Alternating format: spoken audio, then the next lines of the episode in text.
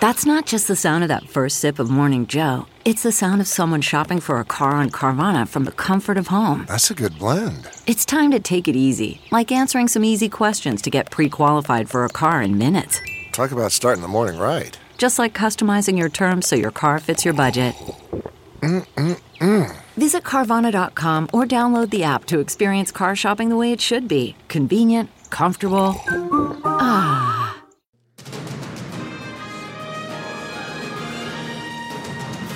It is June. We made it to the unofficial portion of summer, and joining us today, Maura Carabello of the Exoro Group, and a new friend with us, uh, House Majority Leader Mike Schultz. Uh, we were able to wrangle a schedule um, where we could get him in here Yeah, when Greg finally. was just off playing. Finally. Yeah. Yes. He so told Well, thank I'm you for glad to be here. here. No, I'm glad to be here. Thanks, Heidi, for inviting me. And next time, just give me a little more notice. I know like he wants two two weeks before. notice, and I usually am like ten minutes before. Hey, what are you doing on a Friday afternoon? Like most people don't have jobs. a little so- looser. He, he also told me to only call him majority leader, but I said no. I'm going to call him Mike. Everybody calls me the minority leader in the. It's true. I say that a lot. I, everybody. I give, it makes Does it mad. offend you? Yes. Really? Interesting.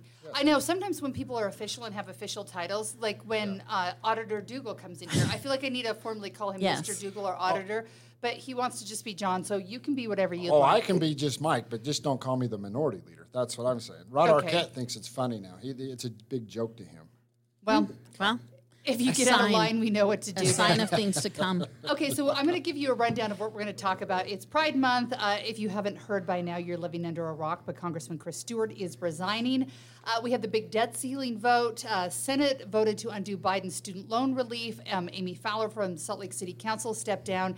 And Davis schools are getting rid of the Bible. So just a few things going on this week yet again. Typical week in the world Yeah. ahead of us, right? We're going to get to those, but if people don't know who their House Majority Leader is, who's Mike Schultz? Give us a few highlights of things that we don't know about you. Oh wow! So, Yeah.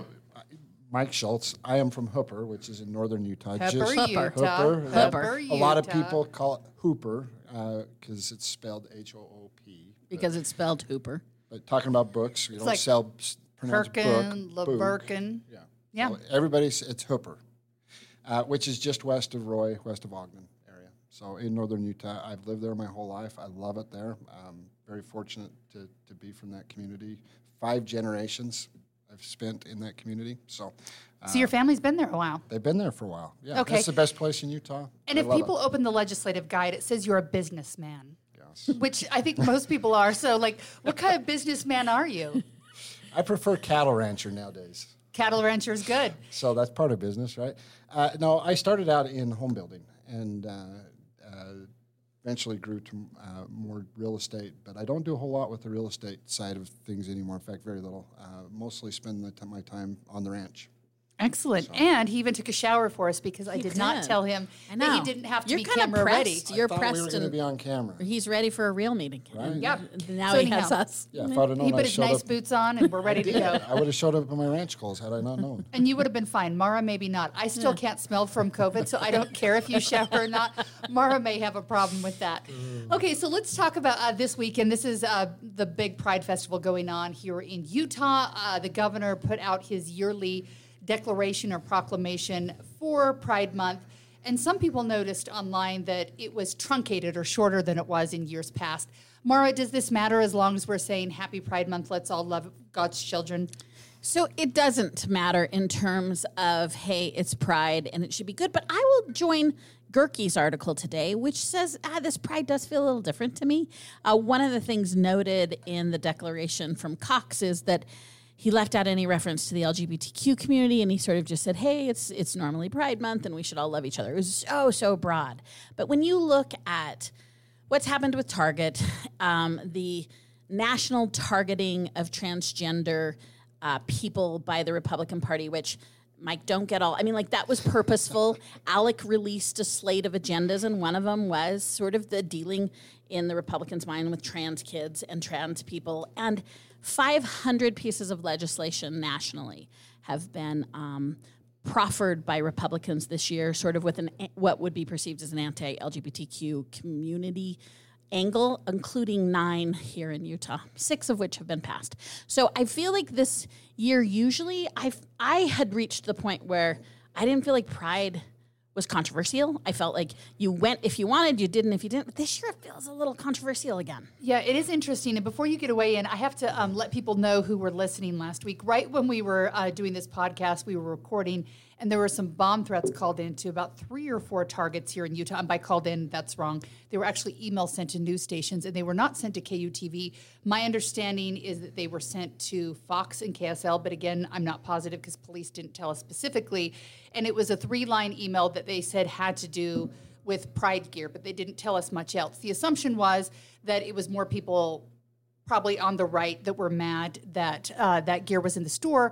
After we saw that same email, presumably we don't know for sure that was released from a couple of other states. It was people actually mad that um, one would assume probably someone to the left that was saying. Why did you cave to the right and pull this stuff? So it wasn't exactly what we thought, but uh, people are amped up this year.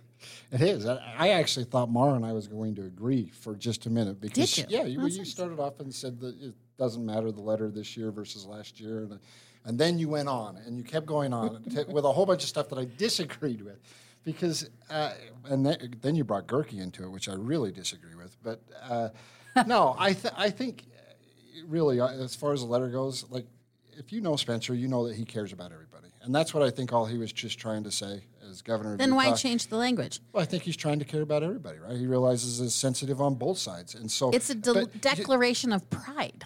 Like that's the declaration. That's the subject. read the, the that first letter. All it is LGBTQ plus uh, over and over and over and over and over again. It's mushy. It's too mushy.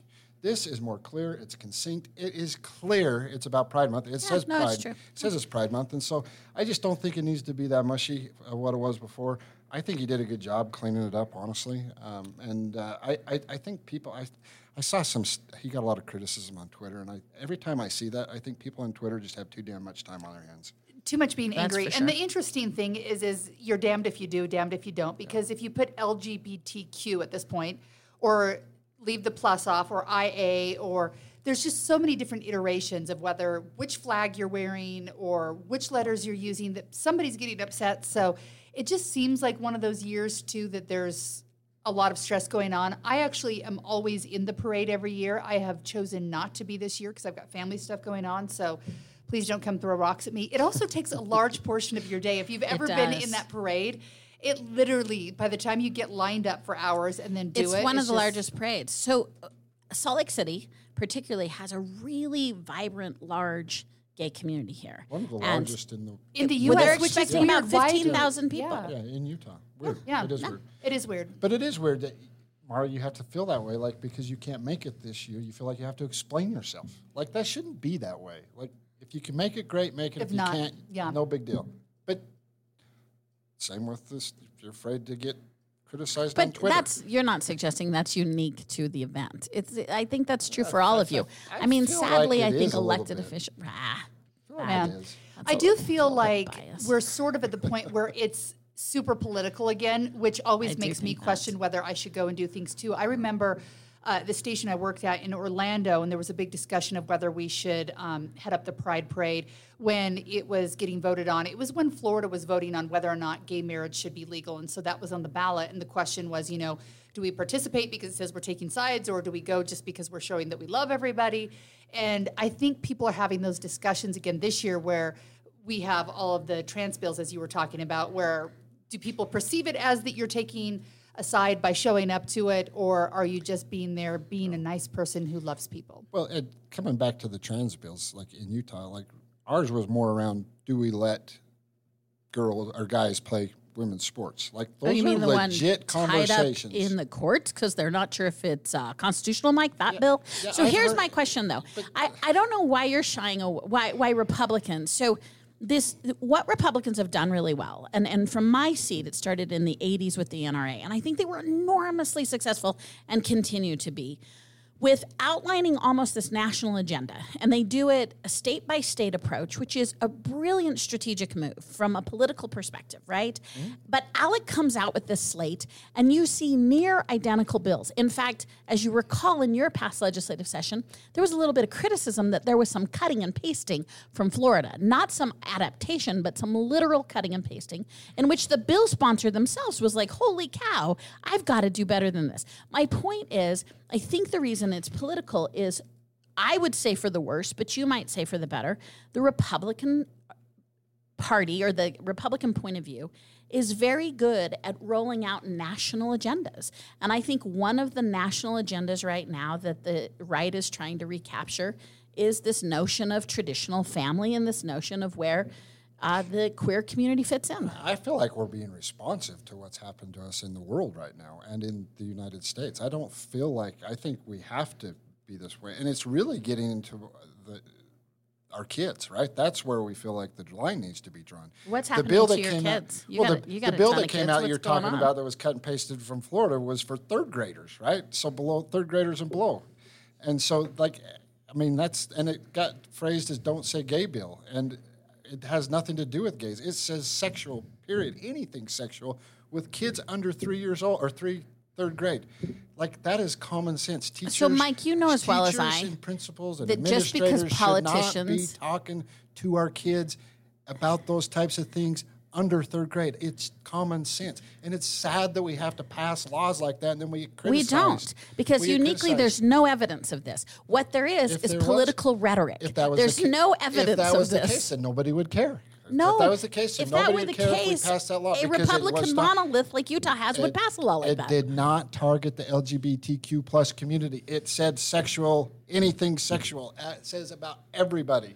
Right, Under third grade, kids probably don't need to hear about sex. Here's my fun don't. story that will lighten up the mood. So my daughter, when she was in kindergarten, went to a dance class, and she came home and she wanted to tell me what she learned, and I was so excited that it was going to be I don't know what a plie or whatever it was. Right. No, she learned that when kids go to bed, moms and dads lay naked on each other, and I was like, oh, okay. See? But we The arts. I just accepted that information, and I don't think she wanted to learn anything past that. She just wanted to bring home the facts she learned, and I was Yeah. like, that is a very young age to be thinking about. But this. what Heidi didn't do is try to systemically take away ballet from the world. she knew that it was just a one off from little Sally who was like having a teachable moment with her peer. That is the difference between today's world and what it was 20 years ago. Because I remember when I had a conversation with my kids 20 years ago, they thought that's what sex was laying naked together and kissing. They didn't know. But today's world, oh no, they have to know it third grade apparently. dance actually didn't last long at our house after that. Uh, our- people that come from my genetics, they have no moves. They have they have no ability to control their limbs. All right, so here we go. Uh, next up, Congressman Chris Stewart is resigning. Sadly, it sounds like his wife is not doing well, and so he's made this as a family choice.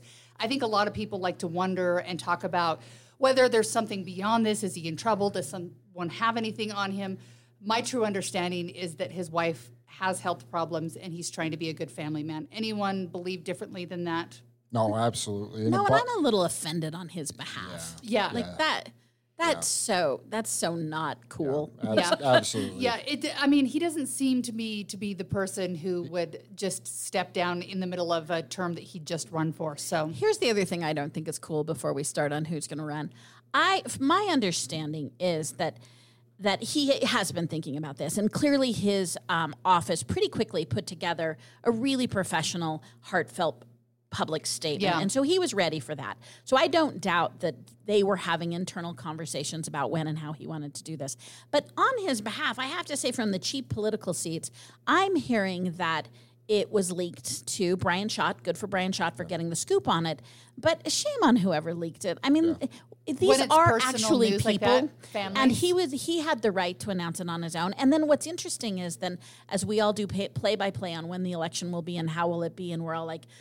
And now we hear that he might not resign until September, and I've heard some criticism of September. I want to stop and say, dude was shanghaied here didn't get to announce his own thing and now we're complaining about him not having an exit strategy. Yeah. and so i think that it was unfortunate that it didn't seem like he got to control when he did it. They did a remarkable job really quickly acknowledging it and now they're going through the rightful process of deciding what's the right time for him and his family.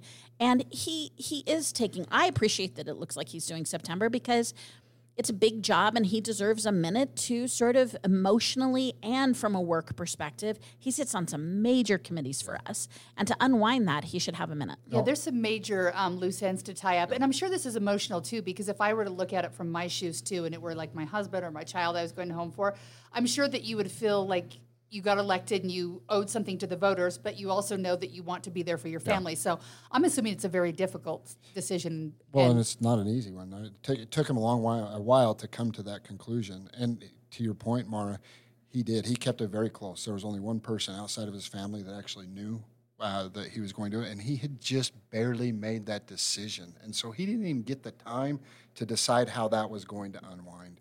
And so, you know, yeah, to your point, good for Bryan Schott for finding out and, and breaking the story, but it is unfortunate that it happened to Chris and he didn't have the time to lay it out because I was, I was, my understanding is he was going to actually announce it next week. Right. And so, uh, and, after and- some of the big votes were out of the way. And he could tell that next group of friends and family.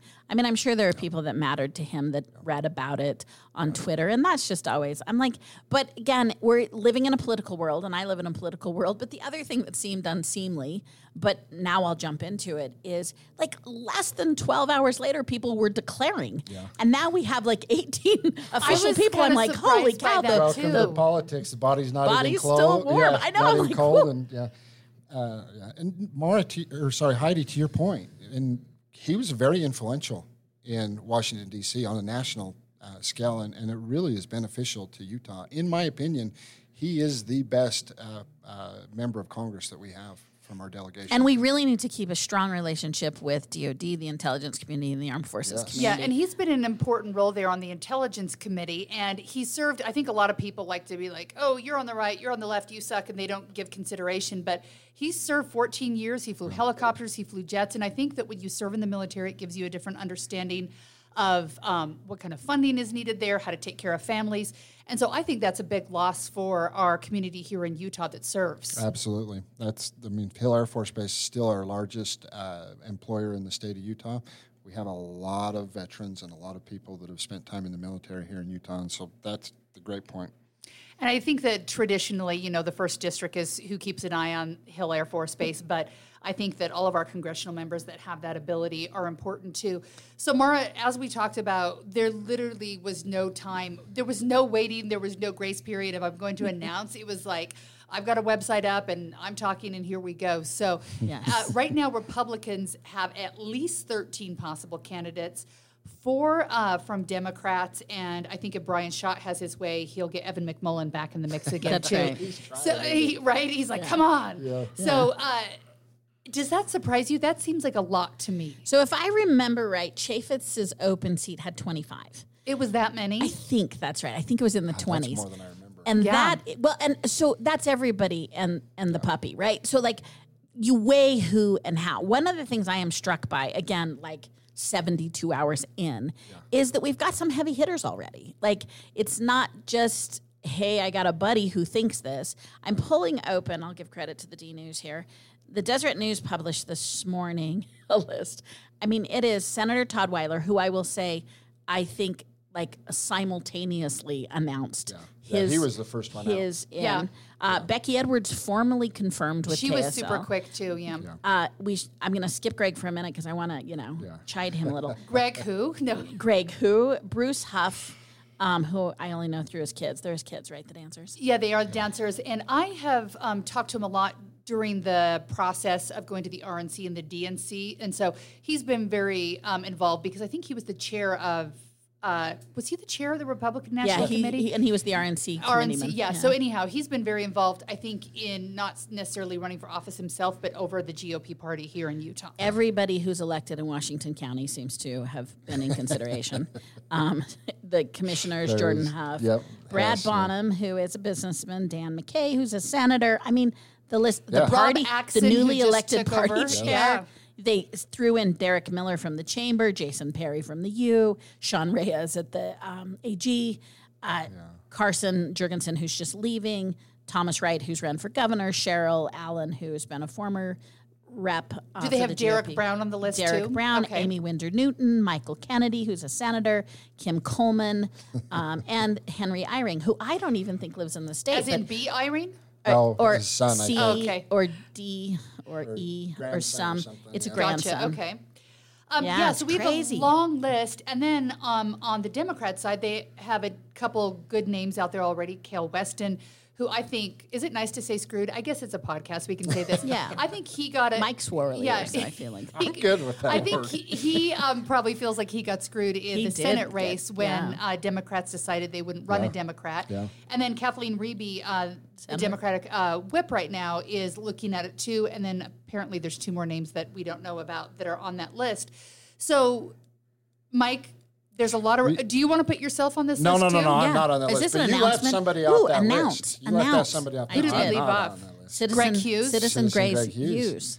You guys Yeah. may lose a Former speaker. co-host. I know. I was talking to him, and it was a real pain when he was running for governor. and Just I'm assuming to, he would just call in from DC. Why, you know, Yeah, th- right? and just weigh in. Oh. So yeah, he says he's seriously considering it. At first, I don't think he was, but then give him another 12 to 24 hours. So because he's not here, I'll, I'll be nice to him. Um, you know what would be appealing if I were breaking down numbers for Greg Hughes is that in his um, governor's race, if we've heard many a time on this podcast, Greg Hughes He won Southern 11, Utah. 11 counties. Yeah. And interestingly enough, several of those 11 are in the second CD. And so, um, and he's maintained his popularity in rural Utah. He's thrown around shilling the red meat whenever he can. And this may be pretty custom for his past track record. He, if he gets in, he wins that, and I, I think he's going to get in. You, Maura knows him well. I know him well. Heidi, you guys know him well, but I, he, I think he's going to get in. Do you think he should? I think he should absolutely. I think it'd be great for Utah, but more importantly, I think it'd be even better for our nation. He's a great leader. He's he's fair. He's honest with people. Um, I wish we had some background music while you're talking. some nice soft some like stuff gentle music. like. Yeah. The Lee interesting Greenwood thing in is, the is, back. I mean, I hang out with Greg and Maura every Yeah. week, and I always wonder myself too. You know, I feel like Greg wasn't done running, but I was like, I don't know what he'll run for um, next. You know, I don't think he's going to try to, you know, face off against a sitting governor right now, or what's he going to do next? And I think that's why there's so many people looking at this because it's an unexpected open seat where all of a sudden everyone's like, okay, maybe this is my moment. And Yeah. the, the the house is the perfect place for Greg Hughes. He will he will be very successful in that arena. And he did well here. He did. Um, It- but like talking about timing for a second, what's interesting is because Heidi, what you said, it was such this huge unexpected moment. I mean, no one saw it coming, so it caught our attention, and we've been doing nothing but talking about it this week. But then it looks like Stewart may not formally resign until September. That's the first triggering of a timeline. Then you go to a seven days that the governor has to a special election. Now, what we're going to lean on here And I is should note that I ma- called, um, majority leader Schultz can preempt this process. Yeah. But you do still need at least six months. You need a 90 day lead on a primary, you need a 90 day lead on a general. He'll make his formal announcement, I believe, and in that formal announcement, it'll lay out a timeline, and then we'll have seven days from there. And there's no way we're going to let it go on clear till next year if you follow the normal primaries as what's laid out in statute. And so, But you have to give 90 days for a primary and 90 days for a general. I should note that I talked you to. Chris Stewart's as per office, and they said statute. September's not their date yet. So they said, I mean, it may end up being that. And I think it was Roll Call that was reporting that Yes, yesterday, and I think yeah. they'd maybe tried to grab a word with him um, after a vote on the House floor. Liam, with his office, said that's not the date. You know, we're still trying to figure it out, and I think they're trying to negotiate with the state too to make sure that it goes as smoothly as possible. So, are those negotiations happening with you or the governor, with the lieutenant governor who's in charge of elections? well, I'm not Who going do they to. talk I'm not going to say who's having those conversations, but but he is being very cordial, and the state is working with him because it, it is important, right? We don't want to leave that seat vacant, um, and so they're having those conversations. They're deciding, you know, how and as far as timeline, what that looks like, so that we can keep that keep people in that seat. But you think the legislature will call a special election as opposed to just piggybacking on an existing? Yeah, no. Well, so if you look at when Chaffetz resigned, Yeah, but you'll change the rules. Right, but in the rules it says, or this, or there can be a special session called to, to address the. Doesn't that to end address every law in Utah or the legislature can preempt? I know the legislature don't has think the we'll- power of Grayskull. I don't now. think we'll have to call ourselves into special session. I think we'll be able to work with the governor to find a, a good timeline um, and work with uh, Representative Chris Stewart to find a good timeline that works for everybody, which is good for the citizens of Utah. Is there a chance it'll happen with the November election during the municipal races, or is it going to have to be a different time? I think it happens sooner. what? Okay, uh, then teach, you look at Chaffetz. teach me. Chaffetz, I think, was like 60 days. Yeah, and remember how that didn't out. work out so well. So I so you I need out the parties need time Yeah. to do a call. Are you going to waive signature gathering? I mean, that's what you'd have to do to expedite the process. And then don't you need to give the good citizens of the great state of Utah time to contemplate on the primary? Because I'm not even going to presume we're contemplating on the general. I apologize to my Democratic friends, but I think this is a primary election. This is a safe seat, right? This is Yeah, this I is agree. a safe seat for Republicans. so you're thinking you can speed that quicker Yes. than four months? Absolutely. Wow. Well, maybe maybe not quicker than four months, but about that timeline. Yeah. Although Democrats on think you'll s- Twitter, I think, um, believe that if they were to get someone in, it seems like they're backing Becky Edwards right now. If you listen to Twitter Yeah. Democrats, that's where Yeah. their money's going I don't right think now. that goes very well for Becky in a primary. But, uh, you know, here, here here's the thing. We, we'll make sure that there's plenty of time. It, I think it played out really well on in Chaffetz's uh, reelection, other than the governor didn't work with the legislature, which I think that was problematic. But outside of that, the timeline worked out. And, you know, I, John Curtis has done a great job. Oh no, John Curtis is phenomenal, but uh, it's interesting to me that the current timeline is a byproduct of that process, and it sounds like we're going to maybe but if you do some read that- erasing. the legislature makes mistakes sometimes, What? but that's why we can call ourselves into a special session so we can fix those mistakes. Yeah. If you read that law, I mean, Once again, you just work more slowly and carefully, you wouldn't have to go back Yeah. and erase and fix stuff. Take some time. no, never make it longer than 45 days. That would be terrible. But, Hmm. I mean, you think about it. Uh, if we follow the statute as written, it's March at best case scenario. For a general. No, March to, to go off the, the primaries. Yeah, that that's right. March. But you're March saying you're saying Or- you will give us a Christmas present of a new member of Congress, bef- right? That's what I hear. think that's what I in the- hear. My personal opinion is I think it ought to be in the fall. I don't even think we should wait till Christmas, but that's my personal opinion. I just meant it would because be we, done by then. The, the, we can't afford to lose that representation in Congress. We no, just can't. you cannot, Republicans. You the, cannot. The citizens of the state can't.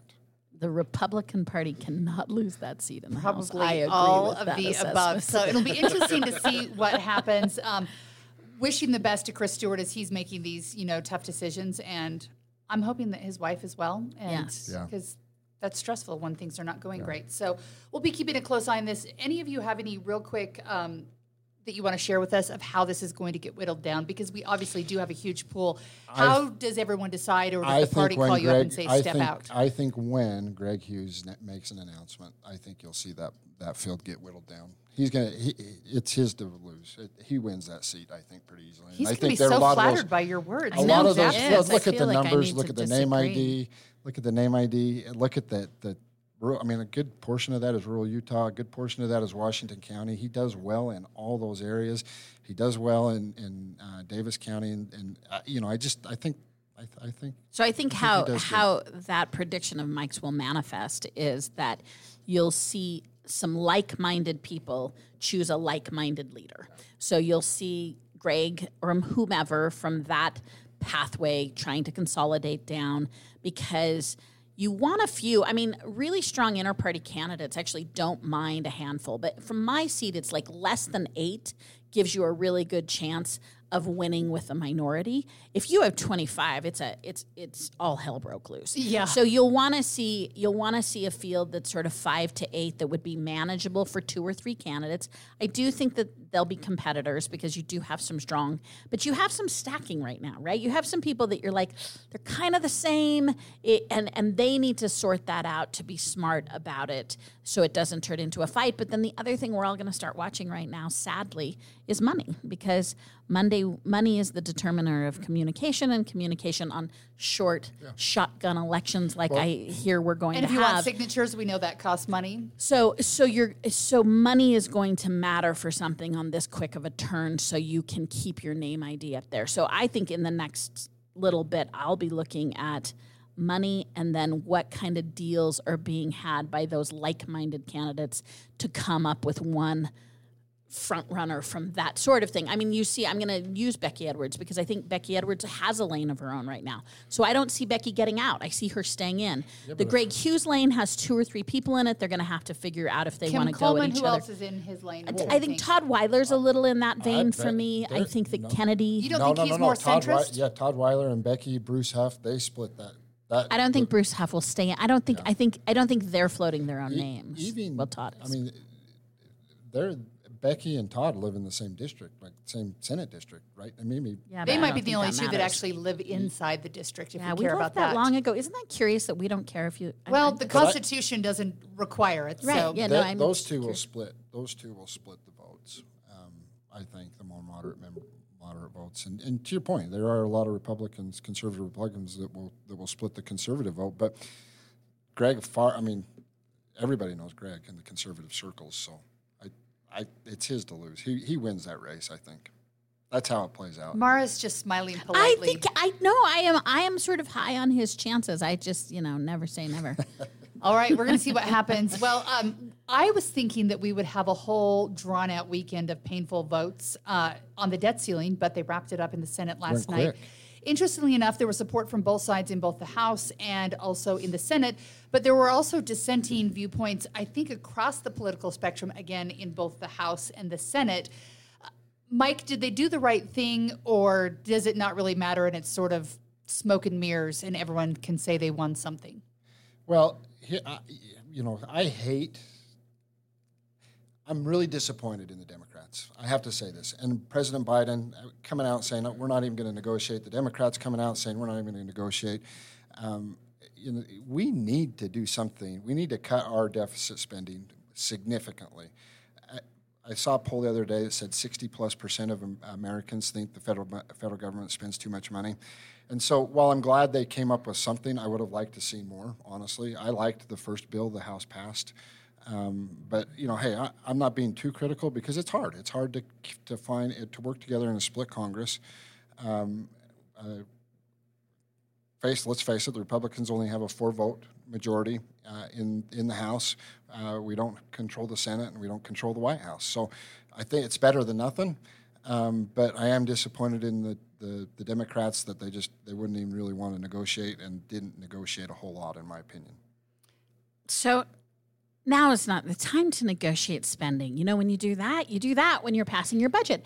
and At Republicans midnight, have the had, before it's supposed to be have passed. had as big you're a budget. about that 1.7 The Trump trillion dollar budget- budget they passed in a lame duck session right The- before the the Republicans got Trump the House. budget has been any say in it. every bit as bloated. filled full of pork So, from back Nancy in the day, Mike- and all the other. Back in the day, uh, you uh, guys had a track record of being fiscally conservative.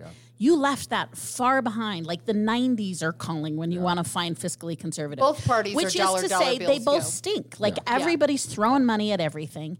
And I really appreciate, I think McCarthy, who I'm sort of here nor there on, I think he had a good moment. I think he did negotiate. so you I felt like think he got a win out of well, this. he's the one that that sort of if if if Biden threw down this edict that says you got to bring something, I got to give him that he picked it up and said, "Fine, here it is." The other thing is that Democrats are who carried the vote in the House. So I think that gave them room to say, gosh, look at us, we solved the problem. I think McCarthy getting to 149 yeses in the House, he wanted 150 to have a mandate. So I'm going to like round up and say that now he may still have his conference messing with him, but that's about the far right doing nonsensical things. Um, I'm also going to give a shout out to Romney. I think once again, Romney said, could we have grown-ups in the room, please? Um, Lee went to antics, and I get frustrated with Lee's antics because I think he's smarter than that. he but tried it gets to pass attention. an amendment, which Romney actually voted for. I think it was 48 to 51. But it was yeah. theater. All Yeah. of this was theater, and I I'm pleased that ev- both sides have something to tout. I'm pleased that we finally actually compromised anything. But that is having such low expectations that I would be pleased with something like this. That it's sort of sad that my expectations are that low. I do like that they came out to an agreement, but then you look at the bill when you start reading it, and it seems like most of the cuts, I mean, there's nothing meaningful there. It'll be symbolic. And the interesting thing, too, is that we are still throwing pork barrel Right. into there where Exactly. Manchin, to get his vote, they had Yeah. to give him a pipeline, which I believe probably needs to get done anyways, but Well, should- why, there's a lot of pipelines that need Yeah. to get done. Why did we not put all the pipelines in? Like that's frustrating to me that one senator got a pipeline that benefits his community when we're struggling out here in the West. We're struggling out here in the West. Oh, you love worse- political leverage. A We lot may worse hate than they are in Manchin, the but- East. but you gotta right? give him- We he's can't get leveraging his transmission position. lines across federal property. It's a mess out here, and we're struggling, and they get it in because of a powerful senator, and that's that's what people hate about Washington, and Yeah. that's what's wrong with Washington. And to your point, Maura, on both sides, both sides have have have the Republicans have lost their fiscal conservatives, not to the point that the Democrats have, but they can no longer, in my opinion, scream that they're the fiscal conservatives anymore. And I am very disappointed with Mitt Romney because he voted for the $1.7 trillion bill, and then two months later, three months later, turns around and says, "Oh, let's be grown-ups in the room." He's part of the problem. He is not part of the problem. He He, has brokered more deals. It is not hard to stand on the sidelines and throw things at people. It's hard to get in the trenches and come up with an imperfect You agreement. can't be part of the problem and then criticize those that, that want to help solve the problem. I'm sorry, That's is a what he was politician saying that? I That mean, like that's that's like the playbook That's why I'm not right a there. politician. That's the playbook. That's not what I do. That's frustrating. That's why I Majority get frustrated Leader. Schultz, that is the playbook. It's it shouldn't be though. That's what's Yeah, sad. I and agree. again, that's what makes people mad. I agree. He, you, he should have never voted. That 1.7 trillion dollar spending bill should never have been passed in the last minute of the last uh, uh, of the last. But I'll just say I'll celebrate my low expectations. I am so glad we did not move into next week because next week has all to do with the stock market. Yeah. And like, because we would have done it eventually anyway. And if we would have messed around to the point where we were having um, prices fail and where we were having My volatility in the 401k market. needs to be left alone. Yeah, so I'm right glad now. they didn't move into that. Yeah, but I mean, watching over the last couple days, you know, you could watch that there was there was nervousness. I don't think there was any way that it wasn't going to pass. At least raising the debt ceiling. I think both sides agreed that it needed to be raised, but Republicans were hoping that while they had a little bit of a upper hand, Well, the last couple one, the last couple times they haven't cut spending, right? They've just increased the the, the debt ceiling. So Yeah. th- in that part that they did actually cut some spending, although it wasn't a very big amount. uh, Or went permanent. yeah, or permanent, but but it did. You know, 1.5 trillion dollars over 10 years. That is a significant amount, and Yeah. it's better than nothing. Uh, and so I am grateful for that. And to you know, if it would have drung on much longer, it would have hurt our co- economy significantly, which would have put us in a worse uh, situation. But again, I'm disappointed that the Democrats did not come to the table with something meaningful. Well, we can go all over this again in 2025 since we haven't really raised it. Yeah, We've no only sus- suspended Yeah. the debt ceiling. We can We'll fight about it again. this. And I'm sure the next time that we have to deal with the budget too, it'll be the night before and we'll be like, hmm, I wonder what we should do. When I feel like we could probably do a little homework in Well, advance. and but that to your who am I point, to to, you guys' point before, that's the time to get it under control is when we're passing the budget. Yeah. So giddy up, boys and girls in Congress. Let's make some decisions. All right. The Senate actually made some decisions. They voted to undo Biden's student loan relief, which kind of surprised me this past because it vote uh, passed 52 to 46. So that means that we're Democrats that were supporting this. And it's interesting because it seems to me that it's not generally super well received in both circles. Biden says he's going to obviously get rid of it, cancel it, and veto it and get it out of there. They're going to wait for the Supreme Court. But does this show President Biden anything that maybe he's made the wrong decision getting rid of $20,000 of debt for some students, or is he still in the right and he should carry on? So you mentioned this; it's largely irrelevant because of the Supreme Court case. Correct. And the Supreme Court will rule in the next thirty to forty days. So that's what matters. But Biden has blown this. Like it's been interesting how the polling on this, everyone about the notion. So we go back 18 months or whatever. The notion of debt forgiveness was like so popular. It affects 40, 50 million people. But the rollout politically by the Biden administration could not be more clumsy. And somehow he's managed to take this enormously popular forgiveness and made people confused about it, make people angry about it. We we talk about the inequity It's inequity either too of much or not enough. who paid. Yeah. So I just That's because he's trying to put lipstick on a pig. It is not a good idea. No, it, it's it actually is a fine idea if he could figure out how to apply it, which he seems to not. So What I think with- what, you this last vote shows is that it either doesn't care. didn't go to college that don't get loan forgiveness, or the ones, especially the ones that went to college that repaid their debt. How do you think they feel? So, how do you think people feel when big companies are too big to fail and we bail them out all the time? Where we give incentives to big companies, and in the name of the free market, we subsidize more equity producing profit margins. And then you make the uh. argument that we can't actually bail out Americans because we're too busy looking at corporate welfare. No, no, no, no. We shouldn't I mean, come out on. corporations either. Come on. exactly to my point. People get frustrated with when we bail out corporations. So the larger Bennett- question the why Biden- did Bennett lose his job? because he voted to bail out large corporations. Oh, we won't even start on the Tea Party. But I'm just saying. But like one of the things that Biden is doing right is to have the conversation about access to higher education and post secondary certificates. And I know he blew it. I already said he blew it, but that is at the heart of forgiveness Well, what is happened, affordability. What happened to the days when people didn't get student loans? They just actually got a job,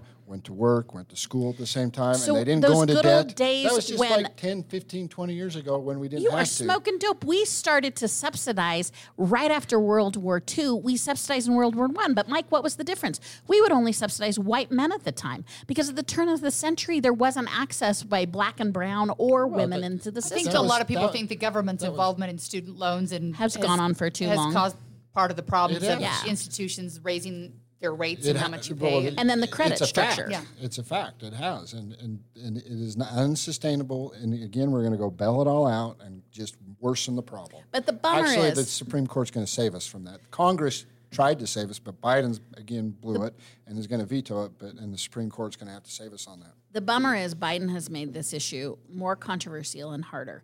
But I still That's think the it's issue lipstick on a pig. exists. No, it's not. Don't do the old fake bootstrap thing. It's, it's so patronizing. I say it is. not. It it's not. My, my Oh, whole you're family, my aunts and my uncles, they didn't take out loans. They went and got jobs. And my parent, grandparents didn't have the money to pay for their college. They got jobs. They put themselves through college, and it worked. And What- it can still work today. Do you know what? I- Go try and hire somebody for less than twenty bucks an hour today. I'm talking a teenager. Try and hire them for less than twenty. You can't. I know my teenager's making I think almost that much as a And it- lifeguard getting a and tan. it's screwing and it's screwing up our economy. We can't get people to work at fast food joints. What we I can't hear- servers. We can't get anything. What I hear is Mike Schultz wants to do an entire episode about systemic inequity. we could get back to that. I'd like to go back. That's a uh, whole uh, different thing. I know. I was only making four dollars an hour in college, and I always worked two jobs in the summer, and at least one or two while I was going to school. And I was so desperate that I was modeling for art, art, art classes in a swimsuit where they draw me nude, which was really not the best thing to do. But like, I just needed money Well, so I could Utah, buy though. some That's nice. groceries. So, Mike, So- what, what's a living wage right now? When you talk about like uh, the bounty that people are living Thanks in, to the dem- So Democrat inflation, it's a lot higher today than Seven dollars and twenty five cents. a and couple twenty years five ago. cents. How many jobs do you have to work to make the living wage to make Who pays basic affordability? $7.25? It's it- Nobody. it's it's the minimum wage required in Utah, and you also know about the affordable housing right now. Yes. So. You still talk about everybody's getting paid too much, and these people no, no, I'm not are not even able much. to make basic needs I'm in the great state what of Utah. people are getting paid today. But in Utah, you know how much we need to pay for rent, which is hard to come by, larger than average families, which we proselytize about all the time, and healthy and food and educational do it is opportunities. what they did back then, and four or five kids would get in a room, and they would all shack up together, and that would be their room, and that's how they did it, so that they could. You are killing me. That's what that. I the watched pioneer it happen times. when I was growing up. Yeah. I watched it happen. How old are you? I mean, come on. I'm not that old. Forty-seven. That's exactly. not that old. I exactly, Mike. it wasn't is, that you are ago. not old enough to talk it like this. not. that Forty-seven long is ago. young and fun in my book now. It was until Yeah. he's like good old days with us here. Well, he's that's like what it feels like. It was back when they didn't hardly get student loans. I'm not saying there wasn't any student loans back then, but it wasn't the thing. Now all kids do is get student loans and they party the rest of the time. That's right. Instead All those getting darn job. kids and they listen to the rock and roll music. There are kids that use their money wisely, but there are some kids that never graduate, and I hear about how much debt they have, and they used it to go on vacation to buy cars with, and I'm like, you did not plan your life very and well. one-offs. And then You they got to pay it off, but Biden wants to give it to him for free. So. It's crazy. Uh, hey, here locally, real quick before we wrap up, uh, we were talking about this a couple weeks ago, but Amy Fowler, who sits on the Salt Lake City Council, has decided to resign. She is a defense attorney. She also was um, charged with DUI. I think she was more than double the legal limit at about 11 in the morning. Uh, probably not great and probably not a great place to lead from. Was this the right decision, or could she have continued on leading and then just gone through the political process? public service is really hard and the scrutiny is really hard and i think the circumstances that she was in say to a stranger to her so i'm not judging her but say it's probably smart for her to take a little time and uh, spend some time on her life without the public eye I think if it would have just been the DUI, it probably she probably could have overcome it. But when you have a hit and run with the DUI, that's where it, you know that's where I think she got into trouble. Not that it matters, but she didn't hit a person; she hit a thing. I'm not minimizing it. I'm just saying, like, Right, it's not yeah, like no, it was there hit. was a body on the freeway. Right, but it, you still hit something and left Yeah, the scene yeah, of an no, I- I wasn't like applauding it. I but I mean, there's a lot of people that have got DUIs, even in public service. They've come back. I, I think it's even possible in Utah, honestly, if you handle it the right way, especially in Salt Lake City, for heaven's sakes. For heaven's sakes, Right. the hellions that we are, If the you take godless people that we responsibility. are. There's no self responsibility there. No, no, because we got a bunch of accountable in Salt- student loans and we're sitting around smoking pot. I'm Well- glad you said it, not me. Maura's So- got her whole weekend planned out I already. it also sounds like. before we, yeah, before we go, uh, the Bible is not. Oh, yes, we can't forget we that. can't in forget Davis the Bible. County. Come on, we threw out the Bible. Wait, it's available in high school, but it's not available in junior high and elementary school. because For it the is record, violent. I don't know anyone deviant. who's ever gone to the library and been like, "Can I check out the Bible?" How sad is it that it happened in Davis County and not Salt Lake City School District? I, if, if it happens anywhere, you think it's Salt Lake City School District. Why? Not Davis County. Davis County should still be normal, even though they. So here's what's interesting: is you're resisting a, a a jury of peers looked at the criteria that was placed it's was the placed Bible. That was placed by the conservatives and they said you're right. When you read this they talk about sexuality deviance. They talk about all manner of ill and sin and it met the criteria There's eunuchs, of bonus not, yeah there's gross Yeah. stuff going on in the I can't bible. even believe we're so this if you discussion. guys which you want to continue to legislate all things children then this is a byproduct of it. There i is- thought it's this the- was it is the Bible and. and what? to- to- and what mike? What to it even was the compare bible the Bible to some of the things, that, to some of the an books award-winning been- Toni Morrison thing about slavery. Yeah, that's right. That one was much more harmful. not that- the I- I don't know amount what of the slavery- good books we've kicked out. I'm not even listening. I'm. I'm. You're you'll- arguing. I'm, I am. You're There a good are some interesting books that I've seen that people have read at some of our local. Um, I'm not one to ban books, but I also question who's buying the books and bringing them into schools because I've heard some parents reading books where I felt sweaty, uncomfortable, and like gross hearing it, let alone knowing that my kids might be reading that. I'm like, what? Like the Bible? heck? Listen, no, not like the Bible. Here's the thing: we're not banning books, and that it Oh, drives I'm me sorry. crazy. What do you mean? We're We're not banning books. removing books them from schools It's and not allowing them the to age. be read. I'm sorry. What Oh, they is your to- definition if- of banning? If it's really that important, they go to the public library and get it. But because you're it's still in banning the them from public library, schools. You can as still bring your own be. Bible, Have probably, you right? read some of these? BYOB. sure. Bring your own Bible. Have, if you've read some of these examples of the books that have been in schools, Like even in elementary schools, the Bible. Like the Bible. We're banning the Bible. Yes, it's we're just banning. a sign of where we're, we're at today. banning We are books that don't fit the, Bible moral in Only the. King Davis James version of the Bible. Maybe there's some It's other versions There are are. allowed. I don't Yeah. know.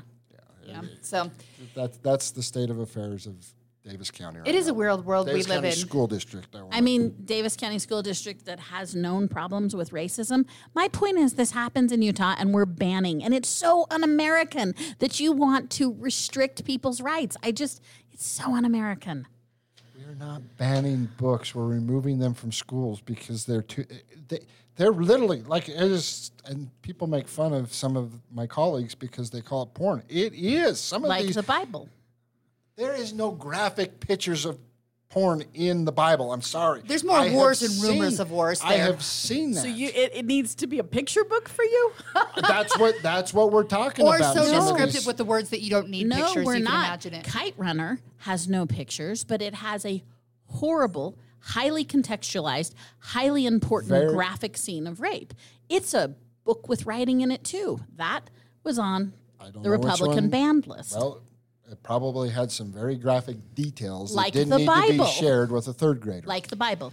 I wish that this is something I've wished since my kids were in elementary school that you know what reading level your kids are on, you get a score for that. Yeah. I wish books had, you know how there's IMBD for parents, so you could go through and just read all the naughty parts of a movie Oh, real yeah, quick. that'd be nice. With books, it might be nice because my kids, I'm never going to sit down and read every book they did. My kids were bookworms and they would read these 500 page books and just go through them.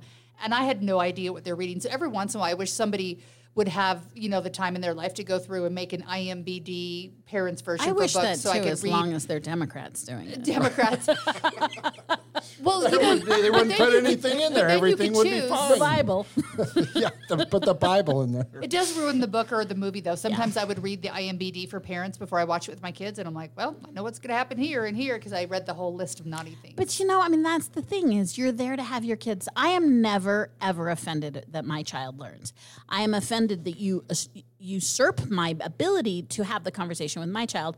But when my child comes home and has come home, they have come home before with thoughts and ideas that I don't support, and it's an opportunity because you know what? I'm more influential with my children than other sources, and I want them to know how to navigate a world in which I'm not standing next to them. I think that's important. And. I agree with age appropriateness, but here's the thing that I know because that's the the big red herring where we suddenly move on to the liberals want kids to be in some menage, Well, menage a trois. It doesn't let exist. the teacher It talk about doesn't sex with exist. third y- or It- kindergartners, yeah, that's a problem. It doesn't exist. If it didn't exist, then we should pass a law and it wouldn't be controversial. If it, you guys want the you want the cultural fodder. I don't know why. Ask yourselves no, and we your just therapist. don't want our teachers talking to our kids about sex below third grade. That's literally what that bill said. Literally. I have to say that I thought you would be more amenable than Greg Hughes. That is how. I know Maura's like, let's have Mike come in. Now I don't know I if. Maura's going to say that That's again, right. but I've loved it. I It's love good. when people It's fight good. with Maura and Maura fights with other people. Maura's people. tough to fight with because she's she's a she's a good arguer. She is. Were you on the debate team in high school? no, that was way too disciplined. Way right? too disciplined. She's more freestyle fighter, I, MMA. I've had to learn. You just got to keep talking. You just got to keep talking, and eventually she'll stop, and you might get your point in. I see you got cliff notes from Greg. yeah, well, this has been fun. Thanks for joining us. Thanks, you guys.